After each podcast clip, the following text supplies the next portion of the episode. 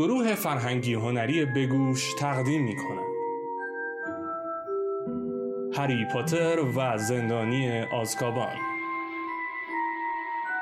اثری از جی کی رولینگ.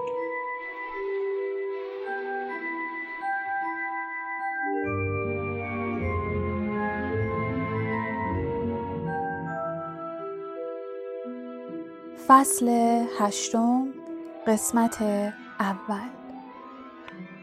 فرار بانوی چاق.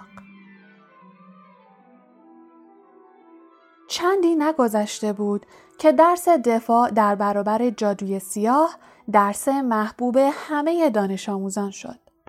در این میان فقط دریکو مالفوی و دار و دستش پشت سر لوپین بد و بیراه می گفتند. هر بار که لوپین از جلوی مالفوی میگذشت، او با صدای نسبتاً بلندی زمزمه میکرد: رداشو ببین، سر و وضعش مثل جن پیری که تو خونه ما کار میکنه. اما هیچ کس دیگری به لباسهای وصله‌دار و نخنمای پروفسور لوپین توجه نمیکرد. کلاسهای لوپین هر بار مثل اولین جلسه جالب و دوست داشتنی بودند.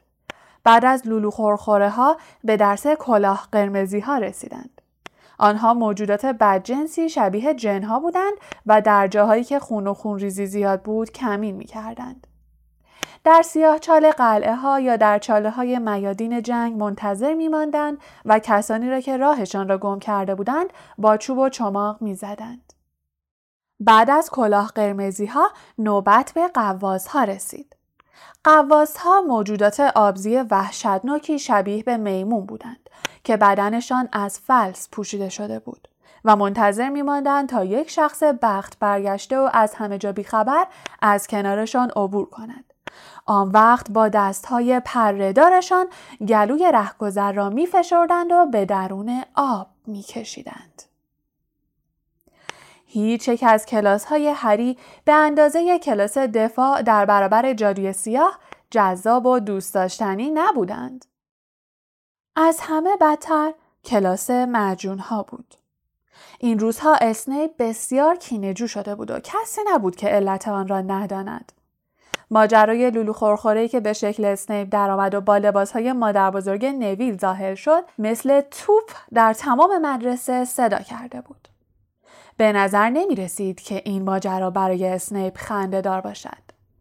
به محض شنیدن نام پروفسور لوپین، آتش خشم در چشمانش شعله ور می شد و این روزها خیلی بیشتر از قبل به تهدید و تحقیر نویل می پرداخت. هری دیگر تحمل کلاس دم کرده و خفه پروفسور ترلانی را نداشت. اصلاً حوصله نداشت از راز و رمز شکل‌ها و نشانه‌های کج و معوج سر درآورد. هر بار که چشم پروفسور ترلانی به هری می‌افتاد، چشم‌های درشتش پر از اشک می‌شد و هری سعی می‌کرد به او توجهی نشان ندهد. با اینکه بسیاری از شاگردان کلاس پروفسور ترلانی را به سرحد پرستش دوست داشتند، هری به او علاقه چندانی نداشت. پاتی پتیل و لاوندر براون هر روز ظهر هنگام صرف نهار به سراغ پروفسور ترلانی می رفتن و هر بار که از آن برج مطرود دم کرده باز می گشتن، چنان بادی به قبقب می انداختن که گویی از اخباری اطلاع دارند که دیگران از آنها بیخبرند. تازگی ها هنگام صحبت کردن با هری با حالتی ملایم و دلسوزانه حرف می زدند. انگار هری را در بستر مرگ تصور می کردند. در واقع بعد از اولین جلسه پرماجرا و جنجال برانگیز مراقبت از موجودات جادویی، هیچ کس به این درس علاقه چندانی نداشت، زیرا کلاس هاگرید بسیار خشک و کسل کننده شده بود. هاگرید اعتماد به نفسش را از دست داده بود. چندین جلسه پی در پی را به آموزش چگونگی مراقبت و نگهداری از کرم‌های فلوبر گذرانده بود که یکی از کسل کننده ترین موجودات جهان به شمار می آمدند. در یکی از این جلسات که تکه های ریز کاهو را در دهان کوچک کرم فلوبر فرو می کردند، رون گفت: آخه کی به خودش این همه زحمت می ده از این را نگهداری کنه؟ در آغاز ماه اکتبر هری سرگرمی دیگری پیدا کرد. این سرگرمی چنان جالب و لذت بخش بود که خستگی و کسالت کلاس‌هایش را جبران می‌کرد. چیزی به آغاز مسابقات کویدیچ نمانده بود. یکی از شب‌های پنجشنبه الیور وود کاپیتان تیم گریفندور همه بازیکنان را دور خود جمع کرد تا درباره مسابقات کویدیچ و تاکتیک‌های جدید آن صحبت کند. هر تیم کویدیچ هفت بازیکن داشت. سه بازیکن مهاجم که باید سرخگون توپ سرخی به اندازه توپ فوتبال را درون یکی از حلقه‌های واقع در ارتفاع پانزده متری دو طرف زمین می‌انداختند. دو بازیکن مدافع که باید با چماق‌های بزرگی توپ‌های بازدارنده، دو توپ سیاه و سنگین که بازیکنان را هدف می‌گرفتند و به آنها حمله می‌کردند را دفع می‌کردند. یک دروازه‌بان که از حلقه‌های دروازه محافظت می‌کرد و یک بازیکن جستجوگر که کارش از همه دشوارتر بود و باید گوی زرین را می‌گرفت. گوی زرین یک توپ کوچک بالدار به اندازه یک گردو بود که با گرفتن آن مسابقه پایان می‌یافت و تیمی که بازیکن جستجوگر آن گوی زرین را به دست آورده بود صد و پنجاه امتیاز اضافی کسب می‌کرد. الیور وود کاپیتان هفده ساله و قوی هیکل تیم گریفندور دانش آموز کلاس هفتم بود و آخرین سال تحصیلیش در هاگوارتز را می‌گذراند. هنگامی که در رختکن سرد و تاریکشان واقع در کنار زمین تاریک و خالی کویدیچ با اعضای تیمش صحبت می‌کرد، یأس و ناامیدی در چهرهش نمایان بود. الیور که در طول رختکن در مقابل اعضای گروهش بالا و پایین میرفت گفت: این آخرین فرصت ماست. آخرین فرصت منه و باید هر طور شده جام کویدیچو به چنگ بیاریم. امسال آخرین سالیه که من اینجام و دیگه چنین فرصتی نصیبم نمیشه. الان هفت ساله که تیم گریفندور برنده جام نبوده. درسته ما خیلی بدشانسی آوردیم. بازیکنانمون آسیب دیدن. پارسالم که مسابقات برگزار نشد. الیور آب دهانش را با زحمت قورت داد، گویی خاطره آن هنوز او را می‌آزارد. اما لحظه بعد چشمهایش برقی زد و همان اشتیاق وصف ناپذیر همیشگی در چهرهش نمایان شد و در حالی که مشتش را به کف دست دیگرش می‌کوبید گفت: ولی ما می‌دونیم که تیممون فعال‌ترین تیم مدرسه است. وود به آلیشیا اسپینت، آنجلینا جانسون و کتی بیل اشاره کرد و ادامه داد: سه تا مهاجم درجه یک داریم. دو تا بازیکن مدافع شکست ناپذیر داریم.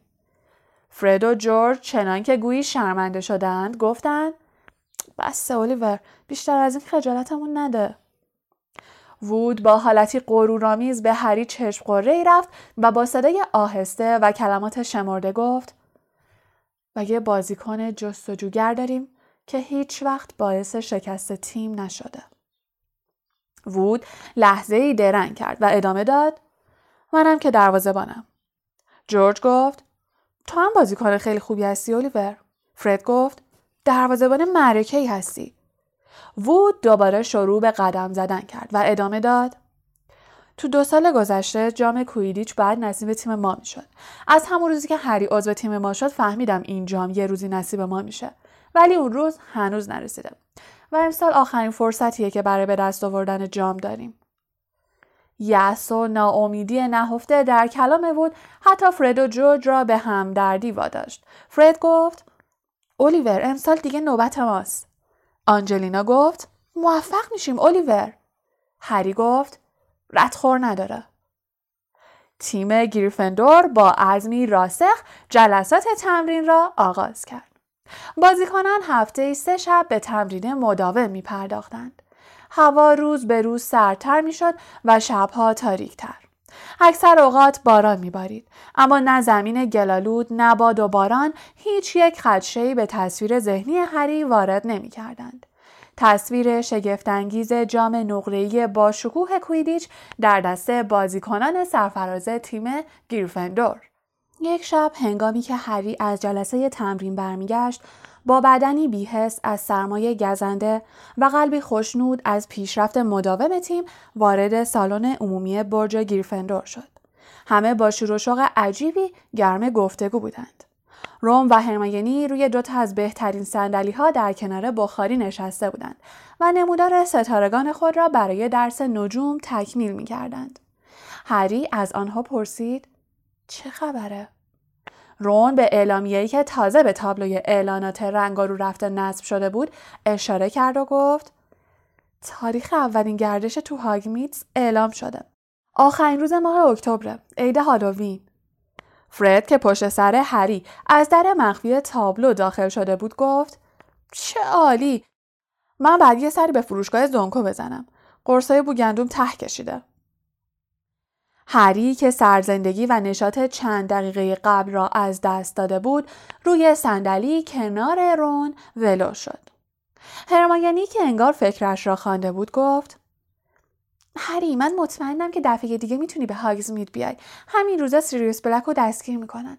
یه نفر اونو دیده. رون گفت: مگه بلک بچه است که تو هاگزمید بخواد کاری کنه؟ هری، با مکگوناگال صحبت کن. بلکه اجازه بده همین یه دفعه رو بیای. خدا میدونه دفعه دیگه چند وقت دیگه است. هرمیونی گفت: رون، هری باید تو مدرسه بمونه. همه کلاس سومیا میخوان برن. برای چون تک و تنها باید اینجا بمونه؟ هری، با مکگوناگال صحبت کن. هری که تصمیمش را گرفته بود گفت: آره، باید همین کارو بکنم. هرمیونی دهانش را باز کرد که مخالفت کند، اما در همان لحظه کجپا به نرمی روی پاهایش پرید. یک عنکبوت مرده بزرگ از دهانش آویزان بود. رون ابروهایش را در هم کشید و گفت: حتما باید جلو ما کوفت کنه؟ هرمیونی گفت: آفرین کجپا، خودت چه کارش کردی؟ کجپا که لحظه ای از رون چشم بر نمی داشت آهسته عنکبوت را جوید و قورت داد. رون به سراغ نمودار ستارگانش رفت و با ناراحتی گفت: فقط حواستو جمع کن این ور نیاد. خالخالی تو کیفم خوابیده. هری خمیازه کشید. دلش میخواست هرچه زودتر بخوابد، اما هنوز نمودار ستارگانش را رسم نکرده بود. کیفش را جلو کشید، قلم و کاغذش را درآورد و مشغول شد. رون در کنار آخرین ستاره نمودارش قوسی کشید و نام آن را نوشت. سپس نمودارش را جلوی هری گذاشت و گفت: بیا، اگه میخوای از رومال من بکش. هرمیونی که با رونویسی کردن تکالیف مدرسه مخالف بود لبهایش را برهم فشرد، اما چیزی نگفت. کجپا بدون آنکه حتی پلک بزند به رون خیره شده بود و دم پشمالویش را بیوقفه تکان میداد و بعد ناگهان جست زد و چهار دست و پا روی کیف رون افتاد. آهای! کجپا پنجه هایش را در کیف فرو برده بود و میخواست آن را پاره کند. رون به کیفش چنگ زد و فریاد کشید: ولش کن، حیوان احمق! رون میکوشید کیف را از کجپا جدا کند، اما کجپا که محکم به کیف چسبیده بود فش فش کند به دست رون چنگ میزد. هرمیونی جیغ زد و گفت: رون، اذیتش نکن! همه در سالن عمومی این صحنه را تماشا میکردند. رون کیف را چرخاند ولی کجپا همچنان به آن چسبیده بود و در همان لحظه خالخالی از بالای کیف به بیرون پرتاب شد. کجپا بلافاصله پنجه‌هایش را از کیف پاره درآورد و با یک جست از روی میز پرید و به دنبال خالخالی وحشت زده شتافت. جورج ویزلی خواست کجپا را بگیرد اما موفق نشد. خالخالی مثل برق از لابلای بیست جفت پا رد شد و به زیر یک قفسه کشودار قدیمی خزید. کجپا جلوی قفسه سر خورد و متوقف شد. پاهای خمیده‌اش را به هم چسباند و قوز کرد. سپس پنجه جلویش را به زیر قفسه برد و شروع کرد به ضربه زدن. رون و هرمیونی سراسیمه آمدند. هرمیونی کجپا را بغل کرد و برد. رون بر روی شکم خوابید و با زحمت و مشقت دم خالخالی را گرفت و آن را بیرون کشید. رون با چهره‌ای خشمگین خالخالی را که از دم آویزان بود جلوی هرمیونی گرفت و گفت: ببینش، یه پارچه پوست و استخون شده. برای چی گربه‌تو به امید خدا ول می‌کنی؟ هرمیونی با صدای لرزان گفت: کجپا که نمی‌دونه این کار بده. همه گربه‌ها دنبال موش می‌کنن. رون خالخالی را که از وحشت دیوانه‌وار وول می‌خورد دوباره در جیبش گذاشت و گفت گربه یه چیزیش میشه. وقتی من گفتم خالخالی تو کیفمه معنی حرفمو فهمید. هرماینی که به تنگ آمده بود گفت چه مزخرفاتی، کجپا بوی اونو احساس کرده، غیر از این چطوری میتونست؟ رون که از حضور جمعیت اطرافشان غافل شده بود گفت اون میخواد خالخالی رو بکشه. جمعیت اطرافشان کرکر خندیدن و رون ادامه داد قدمش شوم بود، همین که پاش به اینجا رسید خالخالی بیچاره مریض شد. رون این را گفت و از سالن عمومی بیرون رفت که به خوابگاه پسرها برود.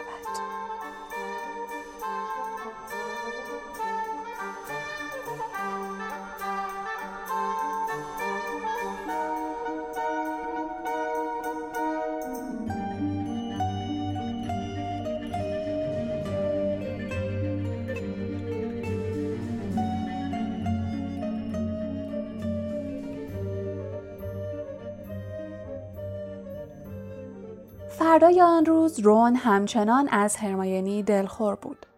سر کلاس گیاهشناسی با اینکه رون، هرمیونی و هری ستایی روی یک بوته لوبیای سحرآمیز کار می‌کردند، رون به زور چند کلمه‌ای با هرمیونی حرف زد.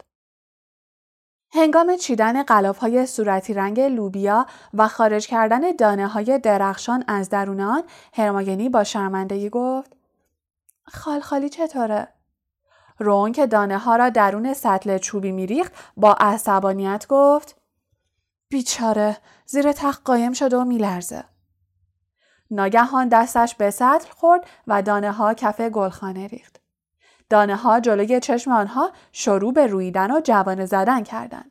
پروفسور اسپراوت فریاد زد مواظب باش ویزلی، حواست کجاست؟ زنگ بعد باید به کلاس تغییر شکل میرفتند. هری که تصمیم گرفته بود از پروفسور مکگوناگال خواهش کند که اجازه بدهد او نیز همراه سایرین به هاگزمید برود، به صف دانش آموزان بیرون کلاس پیوست. وقتی داشت جملاتی را که قرار بود به پروفسور مکگوناگال بگوید سبک سنگین می‌کرد، صدای گریه لاوندر براون از جلوی صف توجهش را جلب کرد. لاوندر براون حق حق گریه می‌کرد. پروتی دستش را دور شانه های او انداخته بود و برای شیمس فینیگان و دین توماس که بسیار جدی به نظر می رسیدند مطلبی را توضیح می داد. هری، رون و هرمیونی جلو رفتند و هرمیونی با نگرانی پرسید چی شده لاوندر؟ پروتی آهسته گفت امروز صبح یه نامه از خونشون رسیده. یه روباه بینکی خرگوش لاوندر را کشته. هرمیونی گفت وای، واقعا متاسفم لاوندر. لاوندر با چهره ماتم زده گفت میدونستم. میدونین امروز چه روزیه؟ امروز شانزدهم اکتبر. اون چیزی که ازش وحشت داری روز شانزدهم اکتبر اتفاق میفته. یادتونه؟ راست میگفت. راست میگفت. همه ی کلاس دور لاوندر جمع شده بودند. شیمس با قیافه جدی سرش را تکان داد. هرمیونی لحظه‌ای مردد ماند و بعد گفت مگه تو مگه تو از این وحشت داشتی که روباه بینکی رو بکشه؟ لاوندر که مثل ابر بهار اشک میریخت سرش را بلند کرد و به هرمیونی گفت نمیترسیدم روباه اون رو بکشه، اما همیشه از این وحشت داشتم که یه روز بینکی بمیره. آها. هرمیونی لحظه‌ای درنگ کرد و بعد پرسید خرگوشت پیر بود؟ لاوندر حق حق کنان گفت نه بابا، اون تازه تازه به دنیا اومده بود. پروتی شانه های لاوندر را محکم‌تر گرفت. هرمیونی گفت اگه اون یه نوزاد بود پس برای چی میترسیدی بمیره؟ پروتی به او چشم قره رفت. هرمیونی گفت بهتره یه ذره منطقی باشین. سپس رویش را برگرداند و به بقیه نگاهی کرد و گفت منظورم اینه که درسته که این خبر امروز به لاوندر رسیده ولی بینکی که امروز نمرده. صدای حق حق لاوندر بلندتر شد و هرمیونی ادامه داد آخه دلیلی نداشته که لاوندر برای خرگوشش نگران باشه. الانم چون این خبر ناگوار براش غیر منتظره بوده؟ رون با صدای بلند گفت از دست هرماینی ناراحت نشو لاوندر. اون فکر میکنه فقط گربه خودش عزیزه. خوشبختانه در همان لحظه پروفسور مکگوناگال در کلاس را باز کرد. رون و هرماینی که به هم چپ چپ نگاه میکردند همراه سایرین وارد کلاس شدند. در دو طرف هری نشستند و تا آخر کلاس حتی یک کلمه هم با هم حرف نزدند. وقتی زنگ خورد هنوز هری نمیدانست به پروفسور مکگوناگال چه بگوید. اما هنگامی که دانش آموزان می‌خواستند از کلاس بیرون بروند، پروفسور مکگوناگال خودش موضوع هاگزمید را مطرح کرد و گفت لطفاً یه لحظه صبر کنید. همه کسانی که در برج گریفندور هستن باید برگه رضایتنامه‌شون رو قبل از هالووین به من تحویل بدن. یادتون باشه که اگر رضایتنامه نداشته باشین از هاگزمید خبری نیست. نویل دستش را بلند کرد و گفت ببخشید پروفسور، مثل این که من من برگم رو گم کردم. مادر بزرگت رضایتنامه رو مستقیم برای خودم فرستاده لانگ باتم. ظاهرم فکر کرده اینطوری مطمئن تره. خب دیگه میتونین برین. رون آهسته به هری گفت همین الان برو بهش بگو. هرماینی گفت ولی آخه. رون با کله شقی گفت برو دیگه هری. هری صبر کرد تا همه از کلاس بیرون بروند. بعد با نگرانی به میز پروفسور مکگوناگال نزدیک شد. پروفسور گفت چی کار داری پاتر؟ هری نفس عمیقی کشید و گفت خاله و شوهر خالم یادشون رفته رضایتنامه‌مو امضا کنن. پروفسور از بالای عینک چهارگوشش نگاهی به هری انداخت و هیچ نگفت. هری ادامه داد میخواستم ببینم اشکال نداره، منظورم اینه که میشه میشه منم به هاگزمید برم؟ پروفسور مکگوناگال سرش را پایین انداخت و همانطور که کاغذهای روی میزش را دسته میکرد گفت متاسفانه نمیشه پاتر. خودت که شنیدی چی گفتم. طبق مقررات مدرسه هر کی رضایتنامه نداشته باشه نمیتونه به هاگزمید بره. اما پروفسور خودتون که میدونین خاله و شوهرخاله من مشنگن، از مقررات هاگوارد سر در نمیارن. رون که میخواست به هری دل و جرأت بدهد تون تون به نشانه تایید حرفهای او سرش را تکان میداد. هری ادامه داد اگه شما اجازه بدین. پروفسور مکگوناگال از جایش برخاست و دسته کاغذها را در کشو گذاشت و گفت ولی من چنین کاری نمی کنم. تو برگه به صراحت قید شده که ولی یا سرپرست دانش آموز باید اجازه بده. پروفسور سرش را برگرداند و با حالت عجیبی به هری نگاه کرد. آیا دلش برای هری سوخته بود؟ پروفسور ادامه داد متاسفم پاتر، کاری از دست من بر نمیاد. بهتر عجله کنی وگرنه به کلاس بعدیت نمیرسی.